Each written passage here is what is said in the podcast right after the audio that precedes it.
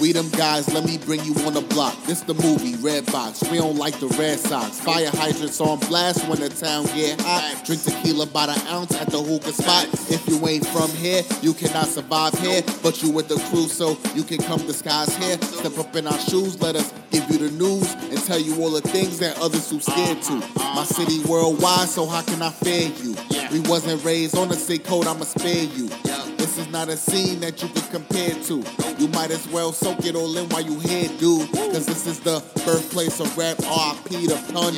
Couple more seconds and the show's begun. I uh-huh. said birthplace of rap, RIP the pun. Yeah. Couple more seconds and the show's begun, and that's from the Bronx with love, from the Bronx with a Bronx with love, from the Bronx with a Bronx with love, from Welcome, everyone, to our lovely podcast. Karen here. Dom, how are you doing? I'm doing well. How was your weekend? My weekend was actually very good and productive. I do want I'm I didn't pull this up earlier, but there was this one tweet that I saw, and I'm never really someone who's into platitudes at all. You know how I am. I'm just like ugh, I hate like anything that sounds really trite or like sounds like um uh what are those things? Um the thing what is it called when it's like everyone says it and it's kind of like lost its meaning but it's like a general saying I guess like a like a mantra or something. um cliche that's Oh, cliche. Okay. that is the word that i'm looking for so i really hate things that are very cliched but there's this there is this one tweet that I did see and I thought it was amazing. And it wasn't it's not cliched in the way that's like you hear it all the time, but like you do know this. It's something you you people have a knowledge of, but it's hard to put into practice. So like this is I'm going to repeat a cliche. Easier said than done. That's a cliche, something that someone says all the time. The oldest But cliche. th- yeah. but this is um I wanted to share it because I really really liked it. Um and the user her handle is or their handle. I'm actually not sure about um their pronouns. Oh, right. Um Simi Moonlight, so if you have a chance, go look through their um timeline, but this one tweet was really um great and I read it right when I was like in the throes of like a creative revival. Um, and it says, it's really important to be patient with your creativity. Nurture it, let it flow. But do not criticize it for being still. Sometimes the greatest creations are birthed from stillness. And I'm like, oh my gosh.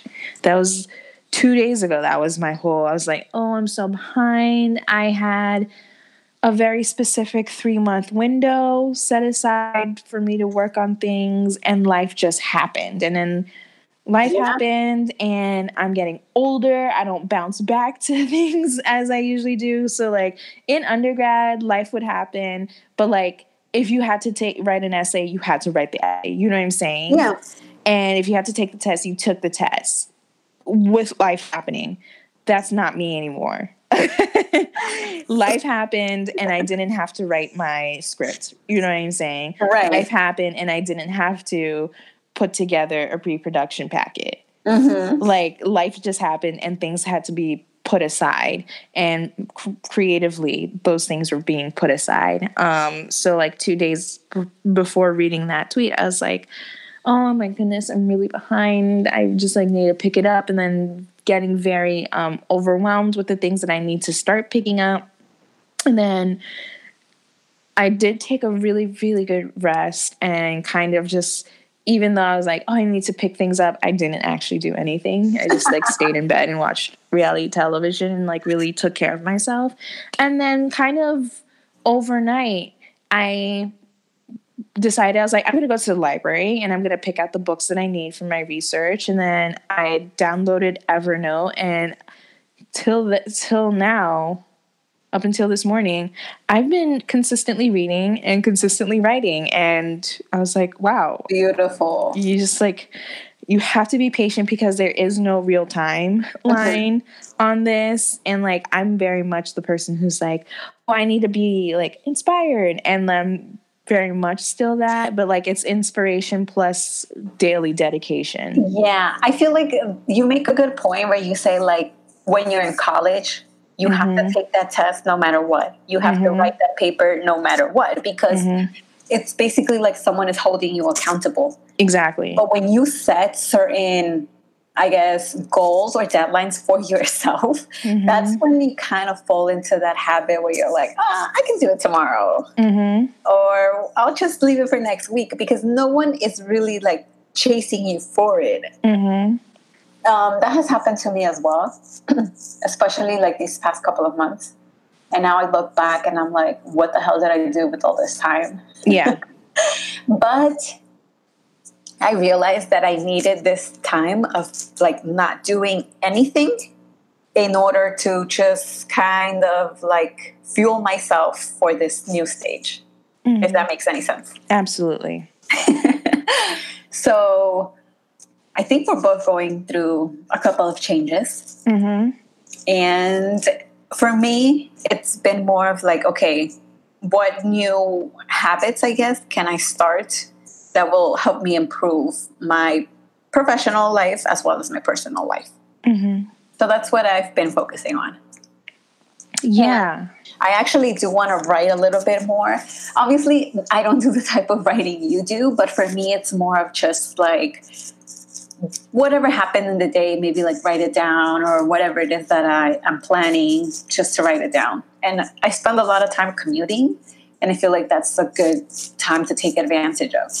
Mm-hmm.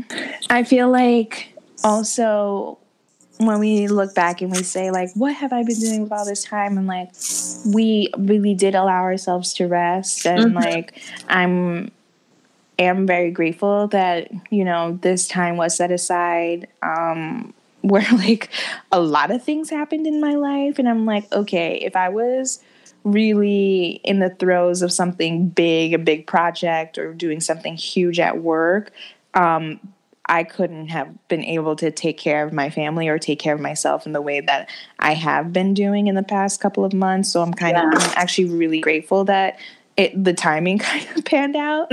right. Um, but also I feel like we'll look back and be like, what did we do?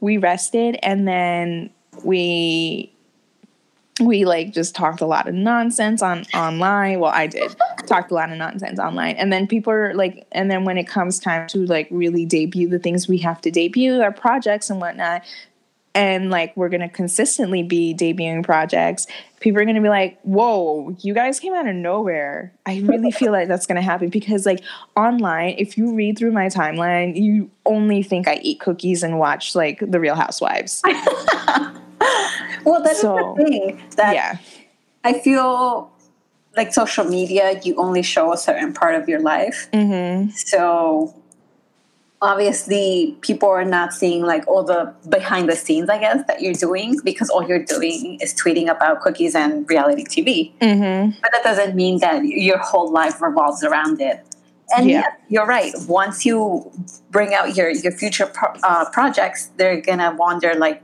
when did she do this they're gonna mm-hmm. be amazed but trust and believe it, it's not a one hit wonder story with us at mm all. It's oh, like a almost five year story. five years in the making, but we do have really big things in the works. And um, as usual, we are going to take you along the journey with us. But yeah, that is what happened this weekend.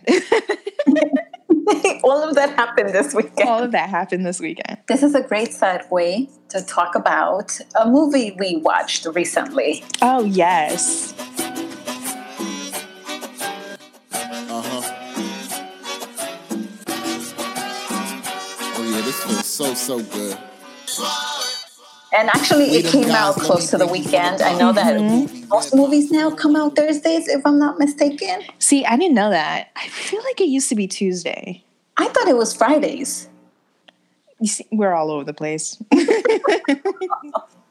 I don't normally watch movies in the opening weekend. That's a thing I don't do. Right. I'm like, I don't think I've ever done this. No, it's rare for you, I know. Yeah, it is rare for me. Um but I will say, as I'm talking about how online I've been, um, probably 70% of the reason why I did buy tickets for the opening weekend was that because I know I'm going to be online and everyone's going to make jokes and there's going to be a ton of memes and I don't want to be left out of the loop. So I paid $12.79 to not be a loser. um, peer pressure. oh, for me, it was a little bit cheaper just because I saw it during the weekday in the morning. Oh, nice. And movies are cheaper at that time, so I paid $7.50. What? I don't think yep. I've ever seen that price in. No. yeah, that's what, it, and I was a little bit shocked as well. I was like, wait, what? I need to come more often during the week. Yeah. I'm going to have a lot of doctor's appointments. yeah. But, um, yeah, so the movie Us, which was written, directed, and produced by Jordan Peele. This is his like, sophomoric film. His first film, critically acclaimed, um, Get Out. Um, so I was like, okay, I'm familiar with Jordan's work, and I did really like Get Out. So I was like, okay, I think Us is worth seeing, um, despite the fact that I actually don't like horror. yeah. I'm not a horror um, film buff at all. I'm, I, I think I mildly tolerate horror films. it's mildly. Um, and Us did look a little bit scarier than Get Out, to be honest. It wasn't, in my first initial impression, as scary as it was advertised or as people made it out to be. It's not. Yeah. it wasn't something that made me you know made like scarred me made me want to go home crawl not, underneath the bed. Yeah it's not something that you're gonna have nightmares about. Right. Or that you won't be able to sleep at night because you're so scared of it. Um but yeah so really quick like high level synopsis. The film is about a a family, a pretty young family, that vacations in Santa Cruz Lake House. Um, there's a beach nearby, and um, the mother, played by Lupita Nyong'o, fabulous Lupita, um, her name is Adelaide. So Adelaide, the mom, she had in like a traumatic childhood experience um, in Santa Cruz, where she originally is from, in the same beach, and it kind of comes back to haunt her, basically, and it affects her family. But then, as the movie goes on, we realize it affects the entire United States of America, um, which is interesting. The film is called Us. Mm-hmm but then it can also be US, as in the United States. Oh, yeah. um, yeah. So I don't want to like, I don't want to like say everything up front, but I think that's the summary because we're gonna keep going into it. Yeah. so I don't want to like, I don't want to spoil the spoilers. Is what I'm saying. no, that's a good recap of like what the movie is is about. Mm-hmm. So, what were your initial thoughts? Okay, that is so broad because it's such it's so much in this film. Um, so my initial thoughts was I did think it started um, slower than I anticipated. Okay. I I thought it was shot very well. So I think cinematically, it's visually very beautiful film. Um, I absolutely love Lupita. Like, if anyone is online and sees like all this hype and they're like, why are they hyping up Lupita like that? No, oh. that is like, believe the hype. She's remarkable. She's a tour de force in the entire film. Yeah, she is the entire film for me, that's one of the things that stood out the most. Mm-hmm. Her acting. Mm-hmm. Like that was the first thing. And I think that wasn't the main reason why I went to see the movie because I love all the work that she has done in the past. So when I saw that, you know, she was going to be the protagonist of this movie, I was like, yes, I have to go watch it. Yeah. There are parts where I was just like, oh, wait, I think I missed something. So I do actually do want to go back and see it again. I think it's I think it's good. Like it's like such a good film that makes you like on edge, on like mm-hmm. on the mm-hmm. edge of your seat, and then like really think. Um, there's just so much. There's like so much. it's um highly allegorical, a lot of biblical um illusions in it. Um, it's obviously a metaphor. It's very, I remember very precisely when, um, so in the film, when Lupita gets lost as a child, her character gets lost as a child. It's like the carnival on the pier on the beach in mm-hmm. Santa Cruz. And she her father is it's her birthday and her father is bowling i believe is bowling trying to win tickets to win a prize for her. Her mother leaves because her mother has to use the restroom. So lupita is and this was like what irked me so great like so much because i'm like my parents my parents always say this because they're like you never have the child behind you. You always have them in front of you. And yes. it's just like it irked me like crazy. It's like why are these people just like they were they were walking in the boardwalk and she was behind them. I'm like, who does that? Who does that? I know. Anyway. Same thing I was thinking. I was like, what what type of parents are these? Like, why would they let her the child just roam around like that? Like my parents would never. Ever, ever, ever. But obviously it served a very specific device because yeah. if she was in front of them, she wouldn't have gotten lost. the movie wouldn't exist. Yeah. And then while she walks towards the ocean, there's this um, fun house, House of Mirrors, um, which very uh, this like stood out to me, and I understood while I was piecing things together. I was like, oh, this makes sense. But um, the fun house has a Native American chief, and it's like a forest kind of thing. So then she goes in, and it's really weird. Like she can't even get out, and it's like mm-hmm. mirrors, and she's.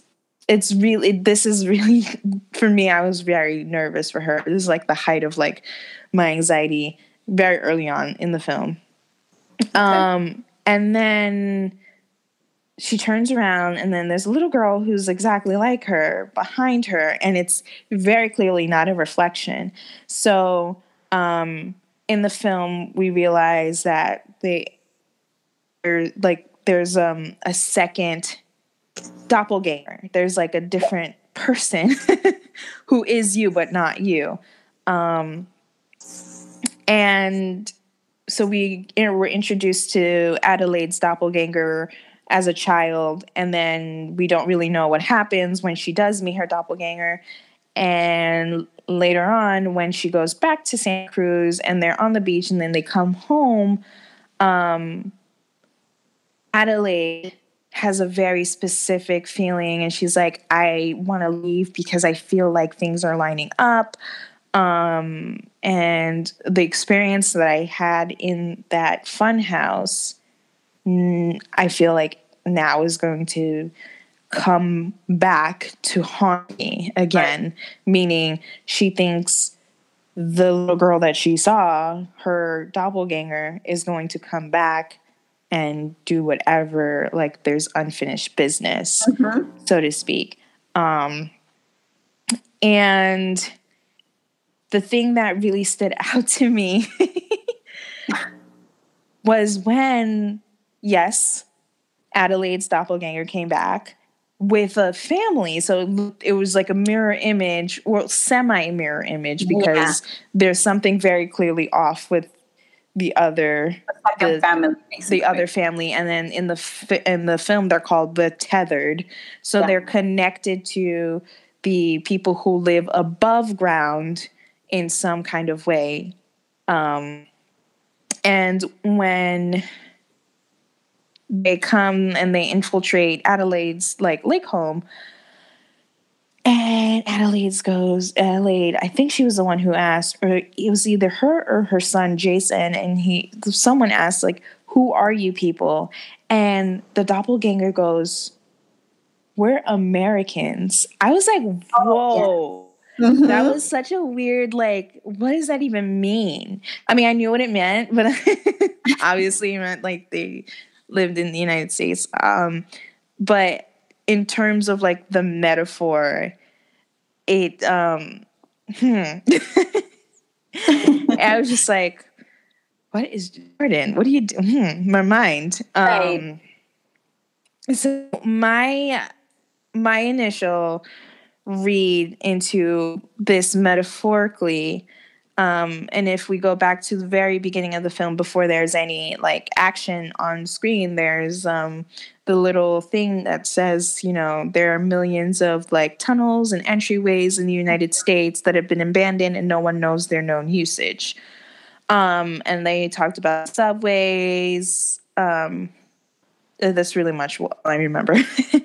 but when I was reading that, one of the very first things that came to mind was like, oh, there's like abandoned tunnels. And I'm like, yeah, I mean, that's kind of what the slaves used for the Underground Railroad. Right. So I immediately made the association of the Underground Railroad, even before I saw the film, those first two, three sentences on screen. And then when Lupita's uh, doppelganger says, well, we're Americans, I'm thinking, oh, okay, so there's like a slave connection here. Um, in that like the th- the tethered are the others, and for the longest time, people who were slaves or descendants of slaves as well as like Native Americans or basically non-white people in this yeah. in this country have been seen as other Okay. So I'm thinking, okay, so the tethered are the othered, but they're still part of this the country. So they still exist in a system where there's they're not even really regarded as humans. Mm, I get it. Okay. So for me, it reminded me of something else, especially when at the beginning of the movie, they, there's like um, that reference that there's like a lot of abandoned tunnels and mm-hmm. all that. It reminded me of an article that I read a while ago mm-hmm. about New York's mole people. Uh huh. And it's basically people that have gone through a traumatic experience at some point in their life, lost everything, became homeless, mm-hmm. and now they call the subway tunnels their home. Mm-hmm. And so this article, it's pretty lengthy, but I read the entire thing about the reporter that he goes into these tunnels to interview some of the people that are mm-hmm. living there. And a few of them talk about how after a while of living in the tunnels, they want to come back into yeah. society, but they have a hard time adjusting, or people don't accept them. They don't see them as part of society because they're not being yeah. productive or whatever. And so then the only thing that they have to call home is the, the, the life that they made uh, in, in these tunnels. Yeah. That's what it reminded me of. Yeah, I do remember actually reading um because after I saw the film, I was like, I need more context. Um, you know how I am. yes. I actually did read. Um, they did mention mole people. Mm-hmm. So when I was talking about the Underground Railroad, I actually was able to pull up some uh, we can we can probably link this um, article because it talks about the um, it does touch upon the metaphors and the the one thing that I remembered I said I just explained I see it in this mm-hmm. um, and I'm just gonna read a little bit from it and it's from Vox.com and this is where Peele's metaphorical work pays off. Because once we start thinking about the underground as an allegorical space that represents dehumanized and marginalized body, then suddenly we, in quotation marks, are forced to contend with the troubling idea that perhaps the only thing separating us, quotation marks, from the various thems, quotation, society's countless marginalized communities are chance and privilege. Mm-hmm. And even this isn't enough for us to fully sever us. We are all, as the movie repeats, tethered not only to each other, but to the sins of our country's past and present, to the people and the cultures we have tried to erase and diminish. Wow. So that's what came to my mind when she said we're Americans. I was okay. like, oh, oh. yeah. Oh. what also came to my mind when she said that was here's my thing. I need to understand exactly how the tethered became tethered. Do you know what I'm saying? Because yes. at one point, she also says to Adelaide, she goes, We were born different. Mm-hmm. And I'm wondering, like, what, how, what does that mean? Like, how, who orchestrated this because if we're going by this logic that it's like an allegory about you know the country's past and its erasure and separation and dehumanization of people that didn't happen out of nature all of this happened out of design right you know i mean yeah. this entire hemisphere happened out of the design of european expansionism and colonialism mm-hmm. every single country here yeah, that is a good question that, that you bring up because I was also wondering the same thing. Like, how how did they get to to that place where they are now? Mm-hmm. Like, obviously, maybe a certain event in history or someone created that. I don't know. I think it's someone created that. And like when she said we're Americans, I'm like, well, that has to mean the government. The government cloned people. And I think Jordan did actually set up the film to like um, have a sequel, which I'm hoping there is actually. And I really do need explanation as to like, okay, what government project went awry? Like, I don't know, like even the founding of this own, like this particular settler colonial government, it I wouldn't say it went awry because I'm I was there when the forefathers created. I'm also first generation American, um, and my history is different. Um, I don't have like four, five, seven generations here oh, right. in the United States. So I can't like say like, oh, everything went awry. I don't know what their intention was specifically, but like, you know, yeah, genociding Native Americans, hmm, that's gonna come back and bite you. Yeah, exactly. Having people as chattel and property to build up the like the industrial revolution in the United States and to like you know further the growth of this country and further imperialistic causes that's going to come back and bite you mm-hmm. having wars where you're bombing black and brown people across the way or going into other countries where you're actively supporting and propping up civil wars in those countries, that, yeah, is going to come back to bite you. Yep. and that's what, like, that um, comes to mind when I think of that uh, allegory and that metaphor, especially right. when Lupita was like, she's coming back. And I'm like, mm. so. But here's the thing you know mm-hmm. how you were mentioning right now about you know how like the government basically goes into countries causes all this chaos but then mm-hmm. eventually it's going to come back to haunt them mm-hmm. mm, that's kind of like the lupita's problem well not not lupita but the character mm-hmm.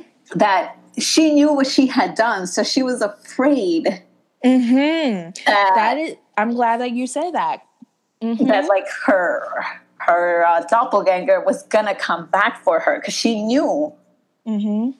Um, and here's another thing. Now that we're mentioning, you know how your actions basically have consequences, and at one point or another, they're gonna catch up to you. Mm-hmm.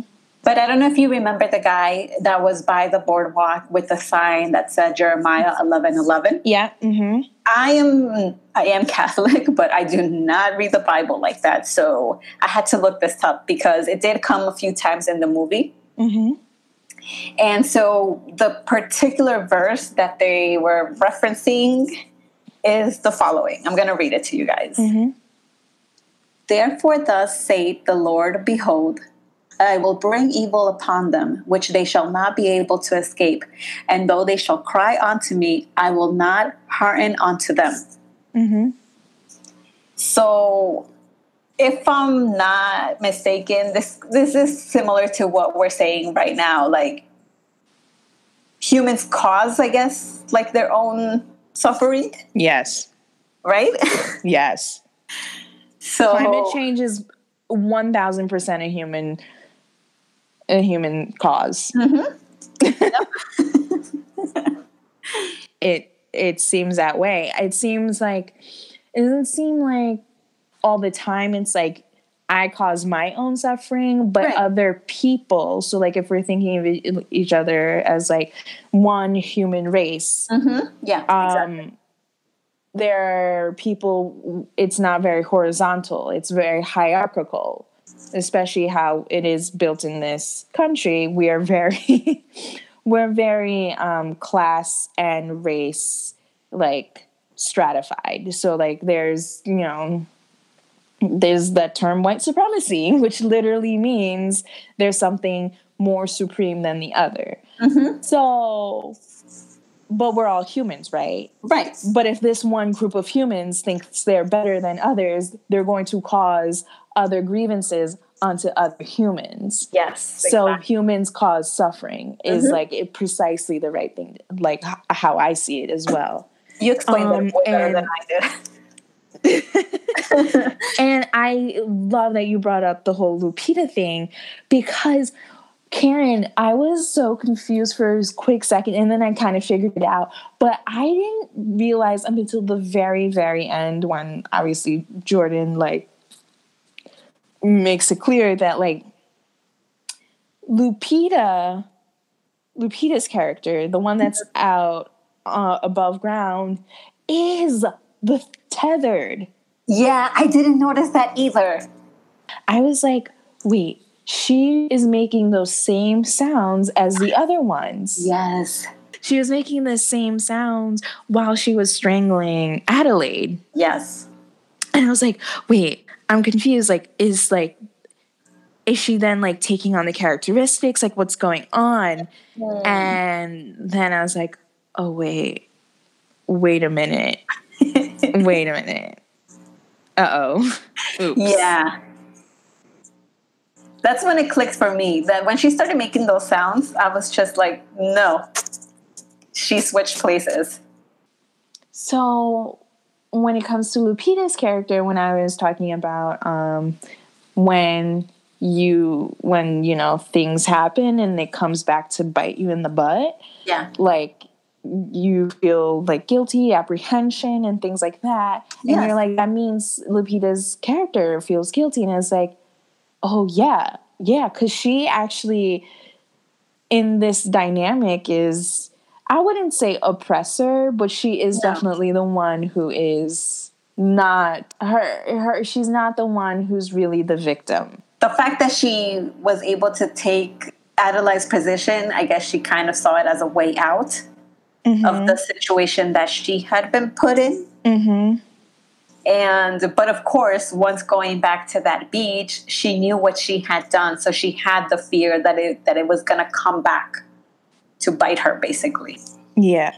She mentions how she was, she has to lead her people to. Mm-hmm to safety or something like that. I can't recall exactly the words that she that she um, used. I think it's to, to, to lead the tether from doom, something like that. Mm-hmm.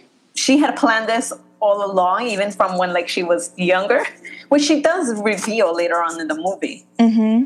That basically that was like the whole plan as to why she took Adeline's position. I mean, place. Yeah, I feel like it's once you dig into deeper into this movie, there is a lot that's still not answered. Oh yeah. There I just need to know how I think it's about 6 million people who live as tethered or is it worldwide? I'm not sure. How is it they're all living in one facility? how is the facility still maintained? Right. Where are all those rabbits coming from? Well, they, someone on Twitter did make a point about the rabbits, where they said that because rabbits are the animals that are able to reproduce themselves fairly quickly compared to others. That's true. That gives, um, you know, they have like food all the time. Yeah. I think it got scarier when it was revealed that like it wasn't just a one off, like, oh, she has a you know, feral twin that's running around. Oh, yeah. When it was like, right. oh, everyone has someone attached to them. Everyone has like a shadow. Yeah.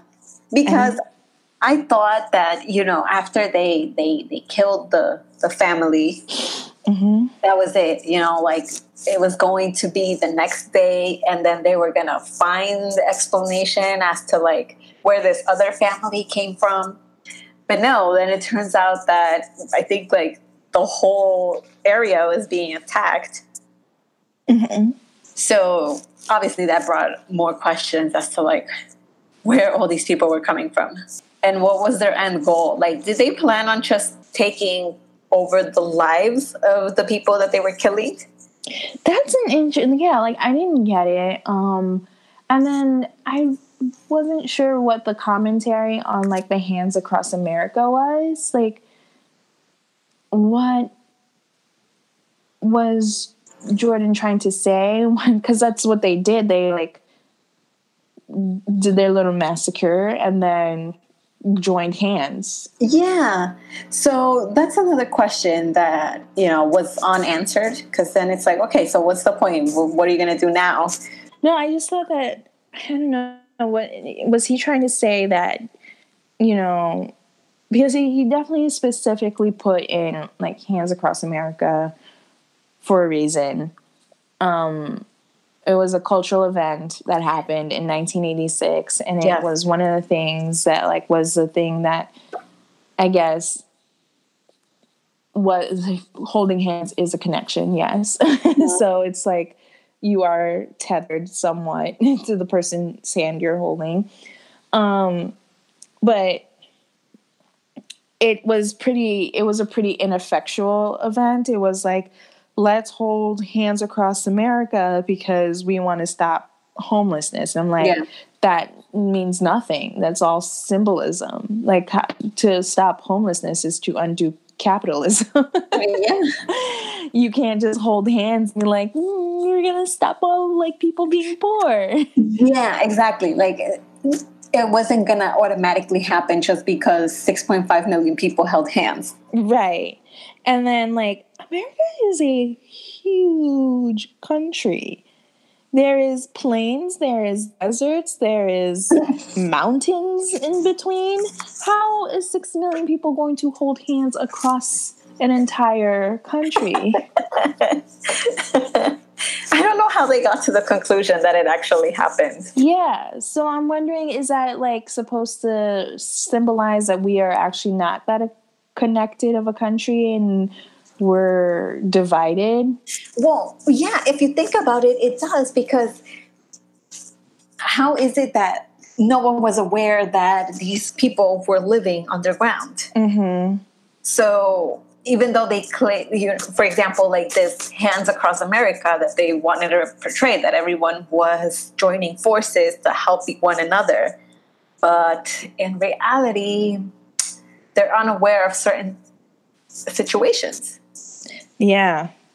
It's very um it's very much a trap of uh like the very like you know we're going to do good but not do good. Do you know what I'm saying? It's like let's have a thing that appears that we're doing something good just because we want to be seen as like good people or like oh, that we actually yeah. care, but like not really dig deep into like what are the systems that are in place that leave people in situations like that in mm-hmm. the first place? Oh my god yes it is, yeah. is oh my goodness i'm just making that connection right now.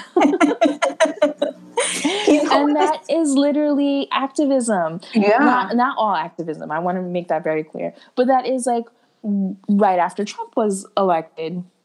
And then there was um you know, people who would say like, especially um, like you know the suburban um white person who voted for Hillary and cannot believe that a terror like Trump is in the office and it's, you know, this is democracy is crumbling and I can't believe it. And, you know, women's rights are going to be taken away. And it's like, you know, people of color and people who are marginalized yeah. Ben knew yep. that he was going to be very bad for this country. But it's not like it came out of nowhere. There were things that were set in place that led to Trump. Trump is not like a little, he's not the disease, he's a symptom of the mm-hmm. disease. Mm-hmm. Yeah. So the whole Hands Across America seems very much like the people who did the safety pins, for example. I don't know if you ever heard of the safety pin initiative. Mm, no, what is that? It's basically if you saw a white person with a safety pin on them, you could tell that they were a good ally. That's them signaling to you that they're a good ally. And it's like, that does nothing if you are not utilizing your privilege mm. to help mm. undo the system. Okay. Oh, no. You know what this also reminded me of? The ice bucket challenge, I believe. Mm-hmm. It also reminded me of uh, something like that because then you only had a bunch of people doing this challenge for the gram or for facebook but they weren't really looking as to like what was the whole reasoning behind that mm-hmm. or donating mm-hmm. or the fact that like you know this kind of treatment should be free yeah. just like medicare should be free mm-hmm.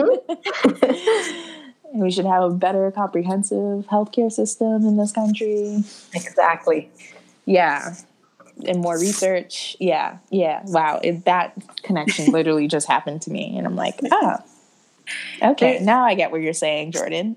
there's a lot of messages. There is. That's why when you're like, "What are your initial react?" I was like, "Oh, where do I start?" um, yeah, because I also when I watched it, obviously I was amazed at Lupita's acting, but then I really didn't give it much thought up until the point where I had to do a little bit more research for the podcast. And mm-hmm. now, as we're talking about it, like so many new things are coming up. Mm-hmm. And I think someone else on Twitter did say this that this is a type of movie that you have to watch more than once. Yes. To see, like, if you didn't miss anything the first time. Yep. I will also be doing the same thing this weekend and probably a couple more weekends. I think it's a really good movie. I still think Get Out is my favorite, to be honest. Okay, I have a confession. I know you didn't. Oh, okay. but the podcast listeners don't know. I have not watched that movie. So as I was reading the reviews for us, a lot of people were comparing it to Get Out, but because I haven't watched that movie, I really didn't know like mm-hmm. what were they referencing. Please, listeners, don't come after me. I know I have to watch it. Uh-huh. Oh yeah, this feels so so good. What did you think of um, the parents' performance, like Lupita's parent? Yeah, I'm like back and forth and like what I, like I just didn't think the performances were that great okay. to be honest. Okay. Like you could like obviously they're I think they were acting like they were there's tension. Yeah. And um you know, there's something deeply off fundamentally about the relationship badly. they didn't convey like they were all like in order to be that bitter, you have to have had a history and have yes. to be in love. Mm-hmm. And they didn't even con- convey that there was something that changed so deeply. Oh, okay. I, didn't I seem it. deep. So it did it, seem like just two strangers. It did. It seemed like two two people who were acting as if they're mad at each other. and I'm like, okay. Maybe that's why it didn't really feel like it was an actual family out on like a you know on a regular it, it family felt trip. so disjointed. It mm-hmm. did not feel. It felt very off. And I'm wondering if that was supposed to be part of it or like it's just me nitpicking at the acting. I don't know. I feel like, of course, Lupita's amazing, yeah. but everyone else pretty pretty much carried themselves well too. Yeah, I don't know if maybe that was like you said done on purpose to kind of like set the mood for the rest of the movie. I don't know. Mm-hmm. Definitely go see it if you have the chance. Um, don't listen to anything. Don't watch anything. Like spoil and this is coming from me who's like oh i don't care about spoilers i would say don't get into like theories prior to going into it i think go into it with a clear set of uh, clear head and then maybe do your own like metaphor your analysis with the like you know, with the knowledge you already have, like what oh, Karen yeah. and I did. Like Karen was able to draw on mole people because that's something she mm-hmm. already had in her head, and I was able to draw on like the Underground Railroad because that's something I already had in my head, and make those analysis, and then maybe go online and Twitter and then obsess about it. But definitely don't do before. We highly encourage that you guys go watch this movie because right now it's one of the top box office movies is because over the weekend it made $70.3 million. Oh, yeah. Mm-hmm. So, cheers to that.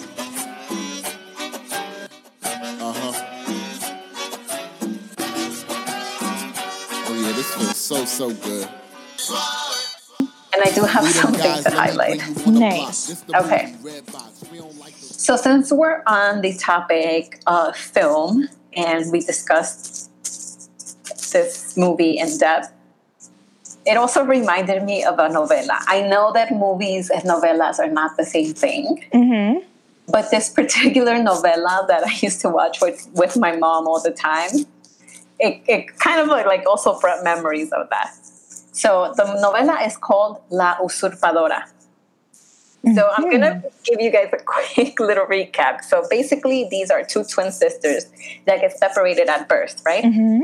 One lives this like really like rich, fancy lifestyle, and the other one is is broke. She, her fam- her her mom has like this illness. Okay, eventually the two sisters meet up and obviously realize they're twins. And so the rich one convinces the other sister to take her place because she wants to go on this year long trip with her lover. And it kind of just reminded me a little bit about mm-hmm. us because it's one sister taking the place of another. Mm-hmm. But in this particular situation, they both knew what was going on, minus the rest of the world. Right. For all those people that used to watch novelas with their moms and their abuelitas, you guys know what I'm talking about. That's nice. the little highlight that I wanted to, to share with you because it reminded me of this novela. Mm-hmm. Yep. Oh, and another thing, because I feel like Netflix does not do a good job at promoting content that is from people of color, mark it on your calendars. On My Block is about to come out. Yay. Yeah, new the new season comes out March 29th. So please make sure that you watch it as soon as it comes out because from what I know, the views that it gets the first i think one or two weeks when it's released that's what matters the most. I don't know dom if you know more about this. I don't netflix is notoriously shady about that stuff. Yeah because when when they announced that they were going to cancel one day at a time i saw a couple of tweets saying that the views that it gets during the first few weeks, those are the ones that matter. So even though a lot of us went back into Netflix and rewatched the entire show five or six times, it really didn't count anymore.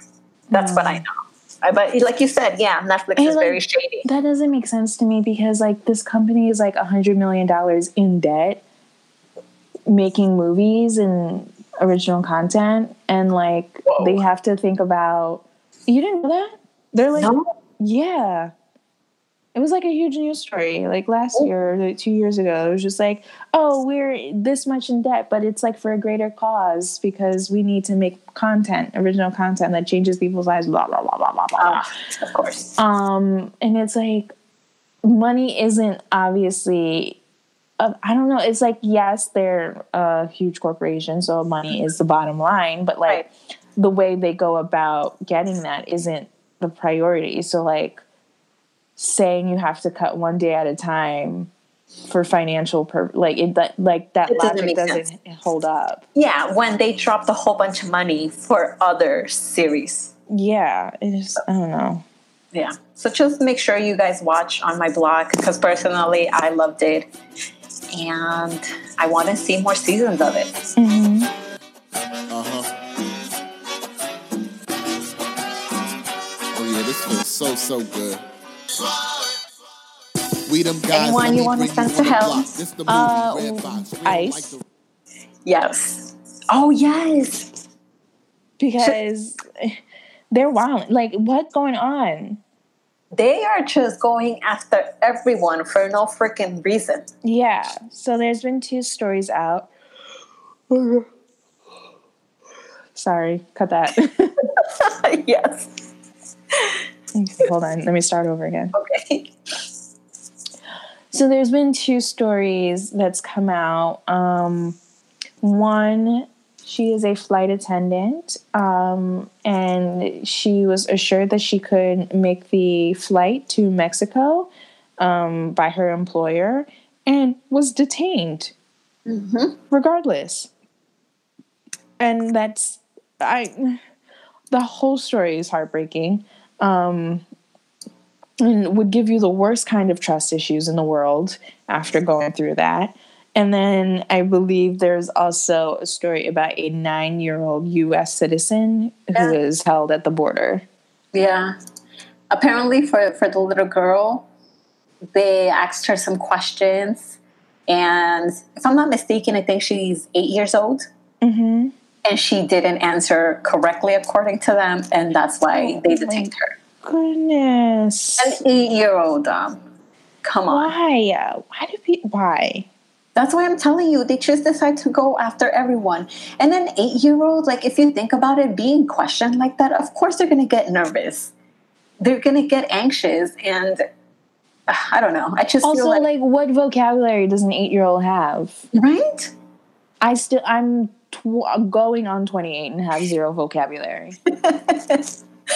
so the they just seem to be going after like the most nonsense cases basically right yeah so they are i mean they're perpetually where i put them but i do want to call attention to um, these this to people's attention because still still still the trauma that's being inflicted on yeah. communities who just want to migrate. It's just terrifying. So please keep your eyes peeled, even if you don't hear like, you know, there's a, a caravan and there's mass migration and that's slowed down. Don't think that because the movement of people have slowed down that like the abuse has slowed down because it has not. Yeah. And that's how news works. News works to only report like the most salacious mm-hmm. and the most like topical thing but these things don't go away. It's not like a, oh it happened during the summer and now we're not caging children anymore. And like no no. There's still abuse happening. Still people being separated. It's just like just really keep these things in your mind definitely mm-hmm Okay. So, yeah. And on that sad note, um, please make sure to subscribe. Mm-hmm. Give us your reviews because that matter. Because all these freaking algorithms, you know, are trying to work against us. Mm-hmm. and follow us on Twitter and Instagram. Yeah. So catch you guys on the next episode. Bye. This podcast was executive produced by Karen Almonte. You can follow us on social media to keep up with your favorite Bronx ladies. From the Bronx with Love is part of Anthology House Media.